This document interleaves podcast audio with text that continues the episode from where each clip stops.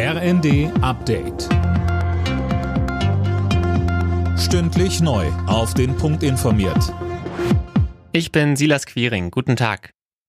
Die EU-Energieminister beraten am Nachmittag über ein Ölembargo gegen Russland. Bundeswirtschaftsminister Habeck hält das für Deutschland für tragbar, andere Länder seien aber noch nicht so weit. Die Menschen in Deutschland müssten sich aber unter anderem wegen der hohen Energiekosten und der gestörten Lieferketten auf höhere Preise einstellen die fünf Wirtschaftshilfsprogramme, die wir aufgelegt haben. Sie sollen die Liquidität sichern und die Unternehmen im Markt halten.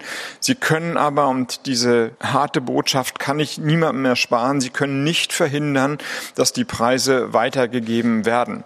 Das heißt, wir werden weiter mit höheren Preisen rechnen müssen und die als Volkswirtschaft auch tragen. Die Bundesregierung geht nicht davon aus, dass Deutschland durch die Ausbildung ukrainischer Soldaten zur Kriegspartei wird. Das hat Regierungssprecher Hebestreit gesagt. Mehr von Tim Britztrup. Hintergrund ist ein Gutachten des Wissenschaftlichen Dienstes des Bundestags. Danach sind Waffenlieferungen unproblematisch. In Sachen Ausbildung befindet man sich aber in einer völkerrechtlichen Grauzone. Hebestreit sagte, das Völkerrecht verbiete auch einen Überfall auf ein anderes Land. Außerdem sei klar, dass sich die Bundesregierung bei der Unterstützung der Ukraine immer wieder in einer schwierigen Abwägung befinde.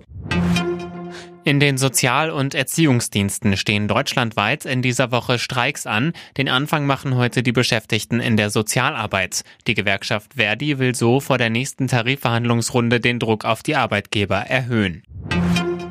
Der deutsche Astronaut Matthias Maurer soll am Mittwoch die internationale Raumstation verlassen und nach einem halben Jahr im All zur Erde zurückkehren. Das hat die NASA mitgeteilt. Mit Maurer verlassen drei weitere Besatzungsmitglieder die ISS. Alle Nachrichten auf rnd.de